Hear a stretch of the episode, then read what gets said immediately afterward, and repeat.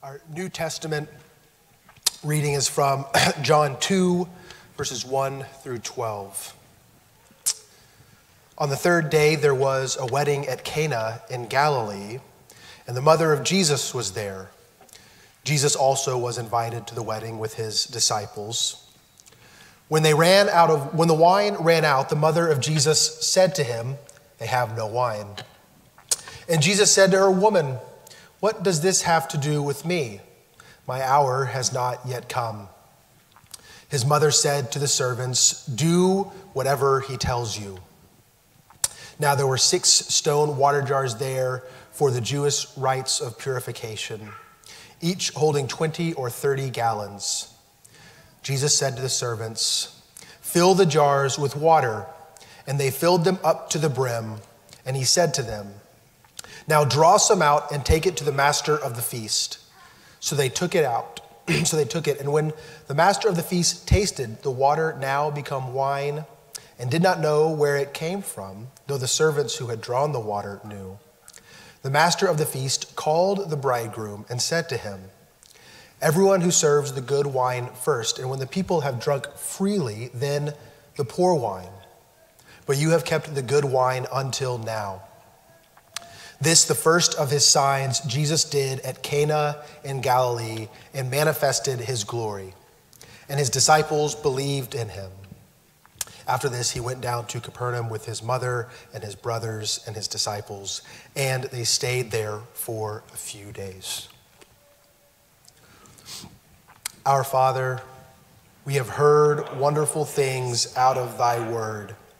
For revealing Christ as the fulfillment of the Old Testament, and ask you give us your Spirit so that we may understand the fullness of your truth. Amen. Please be seated. Um, as was said earlier, my name is Will Stockdale, uh, and I am very grateful to be able to be with y'all this morning. Uh, as was mentioned, I'm a teaching elder in the PCA, I serve with a ministry called Ministry to State, that is a pastoral and discipleship ministry for men and women working in government. Particularly, I focus on staffers working in the Senate. Um, a couple things I've gotten to know some of you over the years. I've been in DC for about three and a half years. I first got to know uh, your deacon, Kyle Lee. Then I got to know Luke, and then Liam, and then Peter, and Zana. So I, I could list more people. Uh, but it's good to have met you guys. Uh, I'm also especially grateful to this congregation because your pastor, Reverend Dr. Brian Lee, who's not here, uh, was present at my ordination back in September.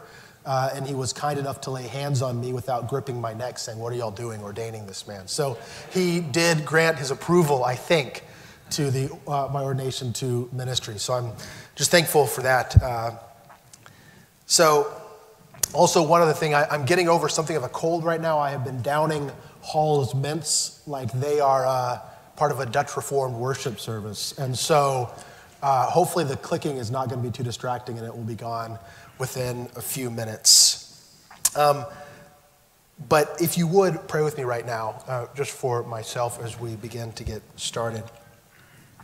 Father, uh, we come before you thankful for this morning. I, I, just ask for this time for you to um, bring us into your presence, that we, uh, our, uh, our spirits and our hearts are drawn to your word, that we are receptive towards the things that you have to teach us here, this story uh, where we witness your son um, demonstrating something of the kingdom and what uh, this gospel means for us as your people and for a world who is watching and waiting.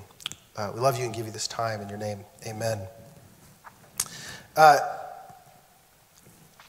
in terms of uh, ministry to state, I actually earlier this week visited uh, y'all's Thursday night Bible study as you guys are going through VanDrunen's Two Kingdoms. And so it's been fun to sit in a little bit on that conversation and, and hear as you guys work through political theology and what it might mean to be men and women living in DC, uh, thinking about what is God's design for government and for uh, this institution He has given us. But as you just heard, our text for this morning is John 2 1 through 12. It's the wedding at Cana. This is one of my favorite stories in the Gospel of John. And it's probably a story that we're all familiar with, have probably heard a number of times. And probably not just people seated in this sanctuary, but probably people in American culture in general. People may not be able to tell you exactly where in the Bible to find that time that Jesus turned water into wine, but they know that the Bible says it happened. It's a story that has captured the imaginations of people throughout the centuries. In his great work, the brothers Karamazov, Fyodor Dostoevsky, the Russian novelist, includes an entire chapter dedicated to this story, the story, a chapter titled Cana of Galilee where the author meditates on God's desire to bring joy to men's hearts as displayed in this miracle. More recently, maybe more pop culture relevantly, because I don't know if that's a word, uh, Miranda Lambert. She's saying, Well, I know Jesus, he drank wine, and I bet we'd get along just fine. That's quite a spread we got there. We got Russian literature in the 19th century to country western music in the 21st. So clearly, Jesus has a range of artistic appeal. What we'll see in this passage is that the actions of Jesus are about so much more than wine and weddings. His actions are set within a framework of God's eternal plan. This sign demonstrates that only Jesus meets our deepest needs. What we'll hopefully see by the end of this sermon is that every person at the wedding needed what only Jesus himself, in himself, could provide. And that is a true refreshment. In light of this, we'll look at three things. We'll look at the embarrassing situation that was unfolding, the miracle itself, and the realization of true refreshment. So, the embarrassing situation, the miracle itself, and true refreshment realized. So, as we begin, one of the things to note is that this wedding featured a moment of nearly great embarrassment. I say nearly, but we could just as well say that this actually was a very embarrassing moment, but it only wasn't revealed because Jesus intervened to prevent the embarrassment from taking place within the crowd, the, the wedding guests who were gathered.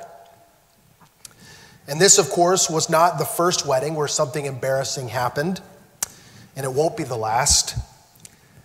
I'm sure that someone here could provide a story or even multiple stories. There's a potluck after, and so if we want to, during that potluck, share embarrassing wedding stories, maybe we could, things we've seen or been a part of ourselves, we can do that then. But rather opening things for uh, share time now, I'll provide an example from my own life. I'll offer myself up here. It was a wedding season after my senior year of college. Uh, my friends and I had recently graduated from Texas A&M University down in College Station, Texas, and those who had been dating, of course, began to get married. Ring by spring is a very real thing in that part of the country. And so there was a wedding that was at a chapel outside of Houston. And before the ceremony began, the pastor stood up and he said, and this isn't super typical, at least at this time, he said, Would everyone please turn off their cell phones before the service begins? I heard what he said. I, I acknowledged that he had said it. But, you know, that's fine. He can tell other people to turn off their cell phones, but I'm smart enough to know that all I need to do is mute it. And we should be good to go. So, I ignore the pastor. Don't turn off my phone. And as the music intros and the bridal recession starts making their way to the front to stand before the altar, a phone begins to chime. Immediately, I realize it was me. A cold sweat, of course, breaks over my body. I'm sitting around a bunch of friends, and everybody knows that it's me. They know where it's coming from. And I'm fumbling for my phone. And as I'm doing that, no one, like, uh, explicitly looks at me. No one like totally turns their head, but they kind of do the slide of the eye thing. They kind of look over like, what is wrong with you? Like we knew that you would do this kind of stuff. We thought you were going to grow up though. Why haven't you grown up, Will? Um, and eventually I got it muted. So eventually I found it. I pulled it out. It was like a knockoff BlackBerry. So I was turning it off. Well, what had happened? So just to defend myself, I did turn off the ringer. It was not a phone call that was coming through, but it was an alarm. I think I must have set a afternoon nap time that I had been planning to take. and had forgotten to turn off my alarm at the wedding. And so afterwards, a friend came up to me and he goes, Man, that was, that was something. Pastors rarely do that anymore. Pastors don't often tell people to actually turn off their cell phones. And I was just like, Thank you, Tucker. I really appreciate that. I'm aware that like I have egregiously sinned against this wedding. I didn't apologize to the bride and groom. I don't know if they ever figured it out.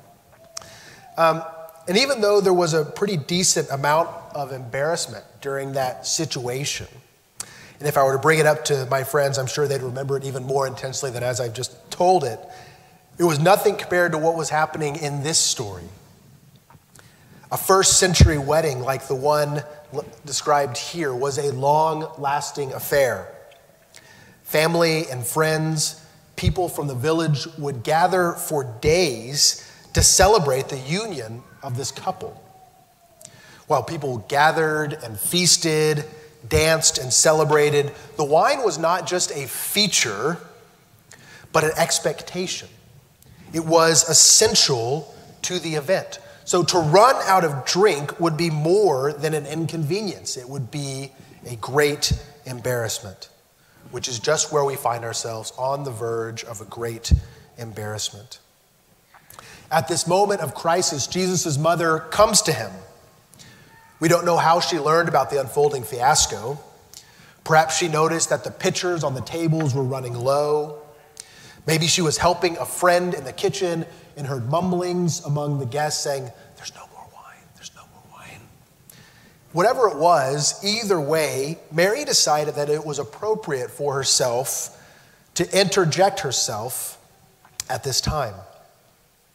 She made her way to Jesus, approached him with a remark that on its face is neither a question or a command, but simply a kind a remark. It's the kind of statement that only a mother can make, I think. They have no wine. You've probably heard something like this before on the phone or at your house. Honey, we're out of milk. Honey, there's no more bread. It's a sort of observational comment that's stated as a matter of fact, but is really a request. There is an expectation that the need which has arisen can and should be met by the one who is addressed. Now, for husbands and sons, daughters and wives, this sort of we have no more bread comment is made. We generally know what can be done about it. We can get in our cars, or we can walk or drive to the grocery store, we can get a loaf of bread or a gallon of milk, or maybe just a half gallon of milk. Now, with the prices of inflation, maybe that's what we're limiting ourselves to. But here it's not completely clear what Mary was expecting Jesus to do. We're told at the end of the story that this was the first sign that Jesus had performed. Mary, as far as we can tell from Scripture, did not know Jesus could perform miracles. So, what was in Mary's heart and mind? We cannot be sure, but we'll come back to this at the end of the story. Whatever it was, Mary believed that Jesus could meet the need that she brought him. There is, of course, the legendary response of Jesus in this passage Woman, oh boy, let's just say uh, that I have made a habit of not referring to my mother as woman, and it has gone well for me. Uh, I'd recommend, though I wouldn't ever bind your conscience against using that term. However, if we look at this passage, Mary doesn't seem to be upset, and Jesus is referring to her in this way. Well, why wasn't she? We must be clear that Jesus was not in any way at all addressing his mother in a tone of condescension or disrespect. That would be a violation of the fifth commandment honor your father and mother, which would be a sin. And we know from 2 Corinthians 5.21 that Jesus was without any sin. So, what is correctly translated woman was used differently in Jesus' day than ours. Theologian, uh, biblical commentator D.A. Carson offers a number of translations in his commentary on John.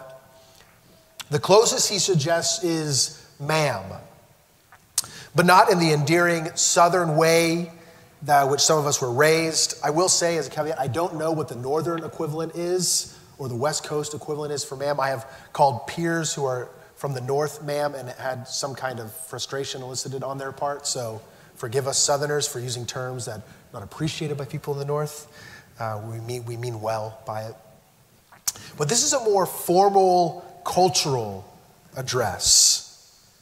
It might be better understood that Jesus, Mary's son, was addressing her in a way to distance her from himself. And this is something that apparently she needed. It's possible that by this time in her life, Mary was a widow. Perhaps Joseph had already died. He is not mentioned from this point on in any of the Gospels. And as with many mothers in the first century, Jesus, as the eldest son, would have been someone that Mary had to depend hard on and lean hard on for her survival. He would have been her source of financial, social, and cultural stability. He would have been a protector and a provider for her. And with that in mind, it would only be natural for her to go to her oldest son and ask for help. But what we see in his response, and as the story continues to unfold, Jesus wanted Mary to understand that he came to do so much more than meet her social, cultural, and material needs. Jesus was lovingly bringing his mother to a place where she could understand that she needed Jesus not as her son, but as the Son of God. Another way to say it is that Mary's felt need was not her actual need.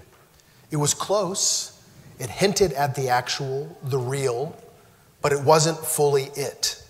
So there's a tension that is building within this story. Jesus went on to say, What has this to do with me? My hour has not yet come. One pastor in the PCA has suggested that at this time, Mary caught Jesus in a moment where his mind was wandering, like so many people do at weddings. They are either imagining back to their own wedding or thinking forward to the wedding that they, Lord willing, will one day have if that is what they desire. Perhaps Jesus was thinking of his own wedding day, the hour, the day for which he came when the bride would be united to the bridegroom. There is no doubt that Jesus was looking forward throughout his lively ministry to the time when he would be glorified by the Father. And beyond that, to one day when he would receive the bride as the true bridegroom. Meaning, though, that even if he did go on to solve the current wine problem, and it would be the great, greatest wedding reception in the history of the world, it still would not be the point. There was something bigger, there was something more to come. In Scripture, of course, weddings are very, very important. There was a wedding in the Garden of Eden when Adam, uh, Eve was given to Adam, and there will be a wedding at the end of time when Jesus receives his church. The Bible is wedding shaped, you might say. And what God is doing is pursuing reconciliation by, with mankind to himself, and the final consummation of that will be the wedding of the bridegroom and the bride. We don't have time, it would take us a little afield to go into the topic of weddings in the Bible, a biblical theology or systematic theology of weddings. But I do want to say that this shape of Scripture is one of the reasons why Christians, why we ought to care about marriage why we ought to honor it, cultivate it, cherish it, and protect it. Marriage is given by God to be between one man and one woman for life, and it can serve as a window into the future of what God is planning to do. Witnessing marriages in our congregation, not just wedding, but marriages in our congregation and church, ought to be a source of encouragement.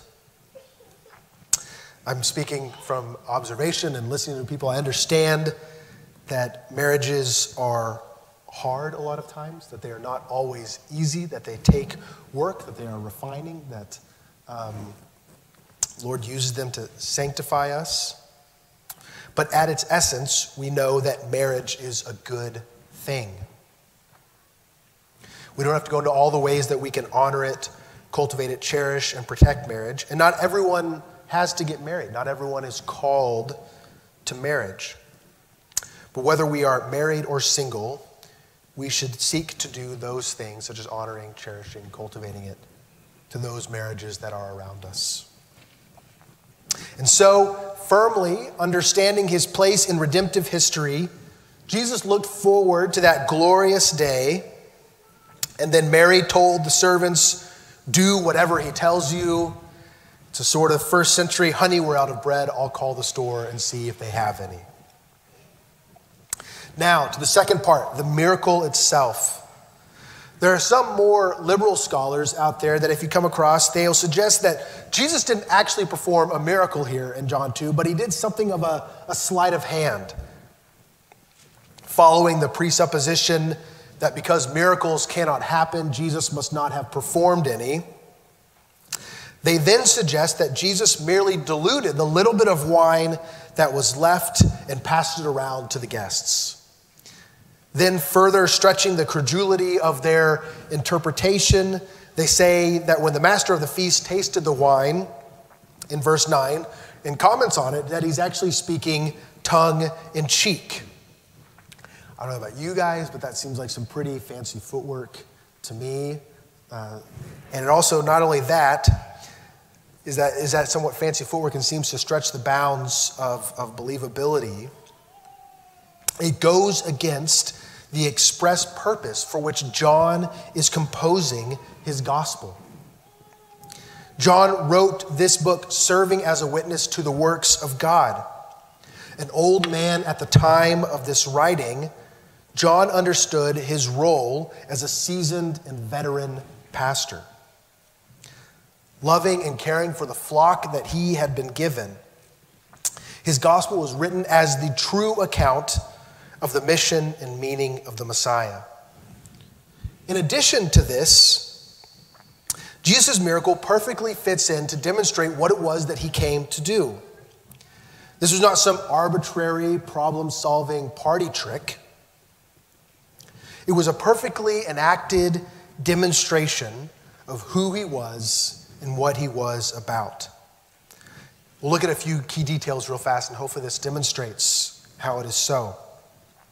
One of the first things that we see in this passage, if you look, is that there are six stone water jars, and each of these contained about 20 to 30 gallons of liquid.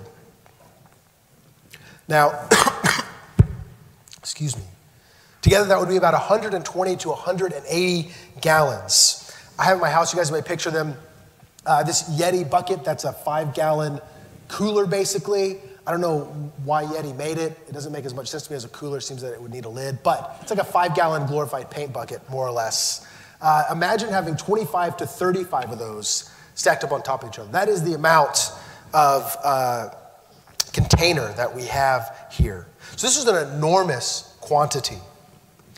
The second is that the jars were made of stone.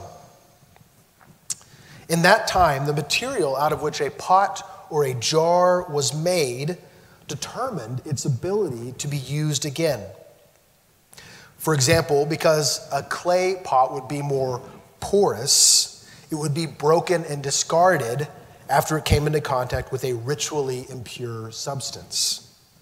Stone pots and jars, on the other hand, could be washed and reused due to their material. So we have two observations here. One, there's a massive amount of quantity, and the second, there were ceremonial jars. And together, I think they tell us two things. One is that our God is a magnanimous God. Our God is a magnanimous and greatly generous God. And the second is that the time of ceremonial cleansing was completely fulfilled in Jesus. I haven't asked him ahead of time of this for this, but uh, I will put it on your resident Hebrew scholar, uh, Reverend Luke Gossett, to explain the Old Testament ceremonial uh, ceremonies for purification. Luke, just add that to your list of things afterwards. But suffice it to say for now that our cleansing comes from Christ. The contamination that would distance us from God is completely washed away in the person and work of Jesus. The ceremonial law washings and cleansings were forever and fully fulfilled by Jesus himself. He who was living water would wash us white as snow. And then, in response to that, as if that wasn't enough, the abundance into which he has invited us surpasses anything that we could possibly ask or imagine. That is, the lavish goodness of God surpasses all that was offered before and all that the world has to offer. One quick uh, comment I want to make before moving on to our third point. Um, I said this earlier, but unless Jesus intervened into this wedding, uh, unless Jesus helped solve this crisis, this embarrassment that was unfolding, uh, the situation would have become disastrous. Shame and dishonor would have followed the family. But Jesus did intervene. Uh, and the master of the feast, in response to Jesus' miracle, went to the bridegroom.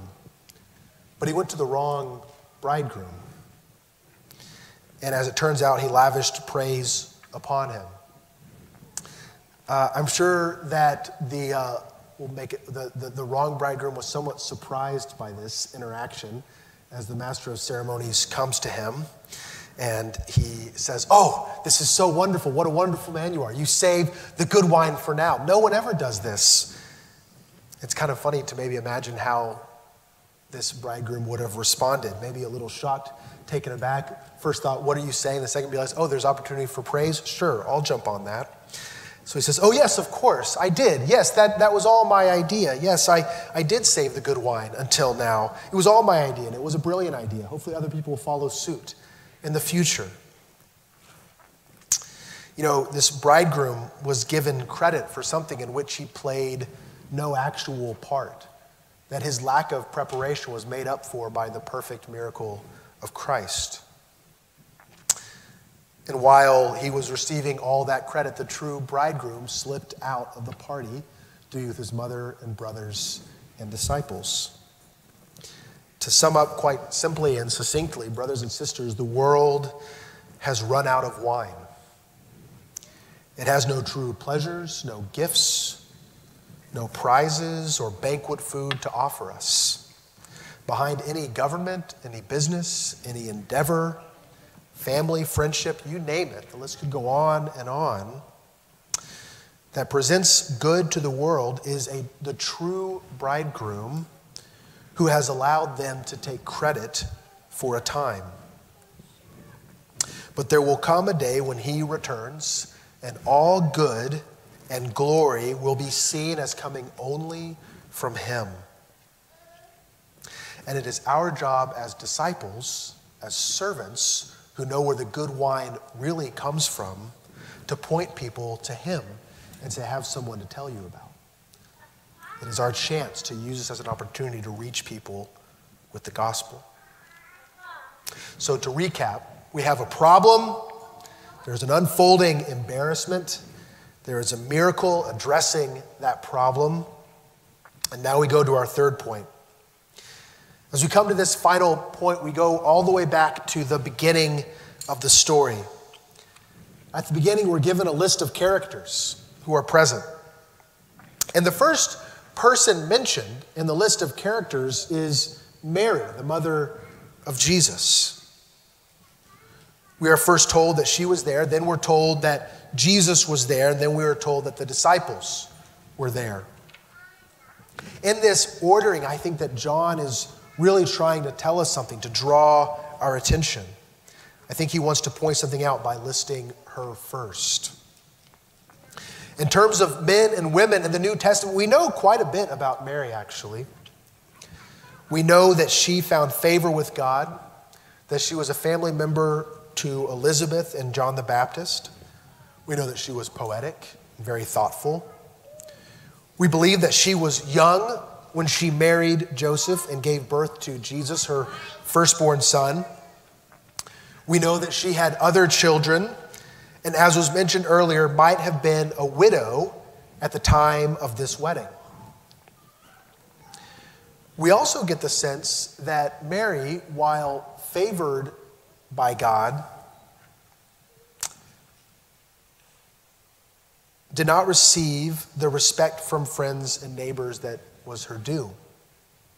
In another gospel, we read, Is not this the carpenter's son? Is not his mother called Mary? And are not his brothers James and Joseph and Simon and Judas? Those weren't words of praise or of recognizing uh, a good family. Those were words of scoffing and of mockery.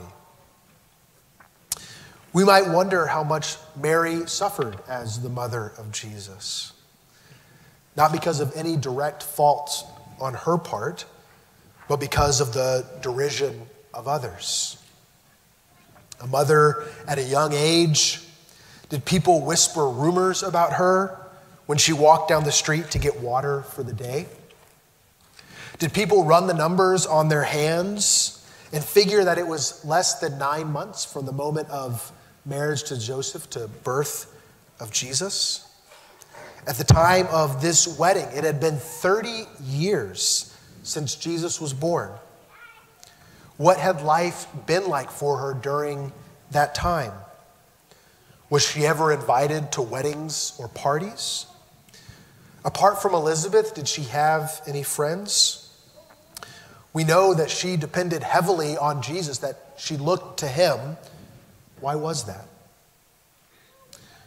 When I read this passage, I wonder if this was the first wedding that she had attended since she was a little girl. I wonder if Mary came to Jesus in John 2 thinking to herself, Jesus can fix this. Jesus can make this situation better. He can do this thing that I need him to do, and at last I will be seen. I will be vindicated. I will be honored. All the years of waiting and being overlooked would be undone and fixed, and she would at last be respected by the community. Who among us can blame her or think that we would be any different in a situation like that? Here's a woman who, for 30 years, was whis- whispered about and mocked, and all she wanted was for her son to restore her honor to the community honor which to a degree she was due. Is that such a bad thing? I don't get the sense that Mary's motives were wholly bad in this story. More misplaced, certainly misplaced and out of order. She thought that she needed something from Jesus and didn't understand that she needed Jesus himself.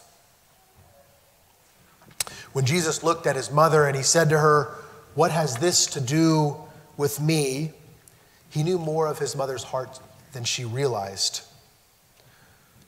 Jesus was not at all oblivious to her pain and suffering. When she went to him asking for a solution to the situation, he saw into her heart. Mother, is this about me or is this about something you want from me? If she thought she needed to be accepted, and have social standing within the community, Jesus knew what it was she truly needed. And as it was on the third day of the wedding that we are introduced to this situation, so it was for a few days that Jesus went away to Capernaum with his mother and brother and disciples. A few days at a wedding where there was nearly an embarrassment and the wrong bridegroom gets all the credit. Then a few days in a little old fishing village called Capernaum with the true answer, the true miracle for our souls, the true blessed refreshment. Excuse me. So, and as we wrap up, I want to just ask a few questions is what is it that you think you need? Do you feel that there is some love that is being withheld from you? Is it recognition for some work that you have done that is not being seen? Is there forgiveness from someone that you've wronged and you've sought to reconciliation, but they just won't call you back? Is it more hours in the day, more money in the bank? Is it confidence in the future? None of these are illegitimate. None of these are wrong in themselves. They're not even unimportant. But Jesus loves our souls primarily, first and foremost, by pointing us to himself, by pointing us to himself as the true bridegroom. As Jesus did with Mary and his disciples and his brothers, his followers, so he says to us, and he says, Oh, Christian, I see your pain and suffering, your hurt and your longing. I know what you are feeling. And I am here to be the answer to the true longings of your soul. So come away with me. Come to a still place for a little while. Sit with me. Be still, for I am here and I am what you need. Jesus secured salvation for us on the cross in the hour of his glory. He is a miracle worker of lavish abundance. He is here for us and wants to give us what we need himself. Would you pray with me? Father, we uh, give you thanks that you would send your Son to take the form of a servant to in his life show us what it is we truly need to be the true answer for our souls. Pray throughout the rest of this day and this week that we fix our eyes on, on your Son, that we allow the Holy Spirit to be at work in us to transform us from one degree of glory to the next, uh, that we find our satisfaction in who you have given to us, your Son, Jesus. In your name, amen.